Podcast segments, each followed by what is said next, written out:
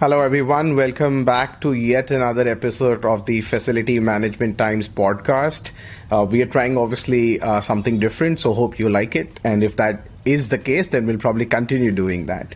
Uh, but to this episode, we have a very interesting topic. We are going to talk about the uh, you know overall focus that a lot of FM companies have been having on sustainability using data technology but sort of falling into a disconnect between the site level and the portfolio level and the relationship with the uh, incumbent BS, BMS OEM players and their uh, offerings. So the topic of this particular podcast is that it's tough to look beyond the incumbent, but there is a reason why you should, and especially if you are a facility management company looking to differentiate and build a digital suite of sort of products or services around your conventional offering. Now, over the last few years, BMS uh, OEM companies and incumbent players have taken out a lot of their uh, software packages, analytics packages, right on top of the BMS that they've already been offering. And uh, understandably so, but they've taken a bit too long, but glad that they're doing it right now and you see a lot of site level uh, sort of decisions being done where people are saying that okay let's let's use the BMS uh, OEM software packages over and top of the BMS that's there. And in this podcast we're just probably going to be looking at some of the pros and cons of doing that why you should be looking at using an analytics package from a BMS OEM under what circumstances and under what circumstances should you not be looking at it or perhaps looking beyond it. Now again this is in respect to how a facility management company or leaders would think either at the site level, facility level, or at a portfolio level. Now, obviously, it makes sense for us to start with pros first. So there are three, four major uh, benefit points or pro points that I look at if, if someone wants to start uh, using analytics, hasn't been doing that, but want to use analytics on top of the BMS at a facility level, mind you is one that there's a limited or no hassle in integration. Now, because the BMS OEMs package is there, they are the ones who put the BMS. It makes absolute sense. You're going to be up and running in no time. And more importantly, the other point is that you obviously have an instant upgrade to your experience from what you were having initially within the BMS. So it feels good. It feels like progress, even though it might not be actual progress. And third, you again have access to better logics, better FDDs versus the BMS that was operating. Again, this is all respective in nature with what you were experiencing before you took the uh, software package of the BMS OEM, but not necessarily the one that's available or the best one that's available in the market. Now, having looked at the pros, uh, you know, according to me, there are some of the cons that, that are that are there as well. And again, the cons are more if you are wanting to build something at a portfolio level, at a business level, and not at a facility level.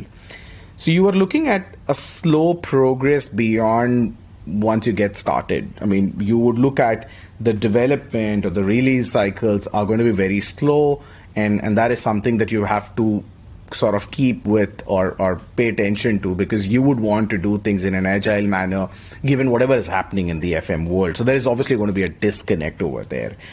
Cost, probably we should not even talk about it. It is certainly going to be way more costly than any other SaaS software that's going to be available.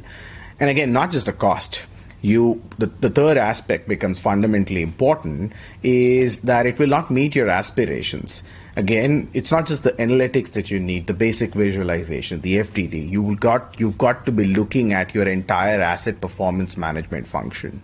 And that is when we'll realize that even when you it helps you get started fast there's going to be a point in time when, when there is going to be uh, that uh, slow progress not taking you where you want to be not having enough of innovation coming through and and just being limited to the expertise that they have accumulated over the years. So you'll not have any external references after some point in time. Your third party software integrations are going to be costly. You will have to involve a lot more technology, uh, sort of people, either from their side or your side, but which ultimately means there's going to be a lot of cost that would, would, would come in. And the last part of it is, is that when you look at the current analytics packages from BMS OEMs, they take a myopic view. They take an extended view of what they've accumulated in the past. So that's not radically or transformatively very different to what you've been used to and what they have known. And hence you're limited by that, which is not what the idea is. When we look at the evolving landscape of asset performance management, enterprise asset management, we are looking at, at, at solutions which need to come through at different levels beyond insights that go to the teams, beyond analytics. How are you able to allow people to collaborate better, investigate uh, opportunities that, that come their way? Across the life cycle, there has to be something that mimics the mimics the current process, but that's that's not available, and that is where I think that's a strong disconnect that that comes through. Now the challenge is that when you ask someone at the facility level, right, they think that what BMS OEMs are providing is something that they need, and perhaps they are not wrong because it kind of fulfills the requirement that they have in their mind. Uh, but not looking at the future, and you, you don't really complain. I mean, you, you can't really complain over there. That is where the role of the leadership at the facility level becomes immensely important, and at the portfolio level becomes double or twice as important to communicate it across the organization that why even though it is lucrative, it perhaps, or maybe your customer is going to pay up for it, so you make your management fee on top of that. All of that put together, it might still look lucrative for uh, you to decide to move and work with a BMS OEM for the analytics package, but in the longer run, it will not be something that will help you meet your long-term business goals. Again, all of this is from the perspective of facility management company. All of this changes I mean, not dramatically. I wouldn't say it would change for asset owners, but the arguments are going to be slightly different. We'll probably cover that sometime later. But right now, the idea was to point out some of the pros and cons of using the analytics packages from BMS OEMs or incumbents versus saying what's the best available in the market from startups or other SaaS companies that are bringing out innovation, looking at a complete different perspective on asset performance management. And not just from what's been done in the past, but what is possible in the future. All from the perspective of allowing your teams to be ready for the future, helping you cut down costs, run a leaner, most effective operations and maintenance regime that's what I think is is going to be the future. But would love to know uh, your perspective. If you've had the opportunity of working with incumbent players, what do you think has worked for for you? What do you think has not worked for your business? Would love to know.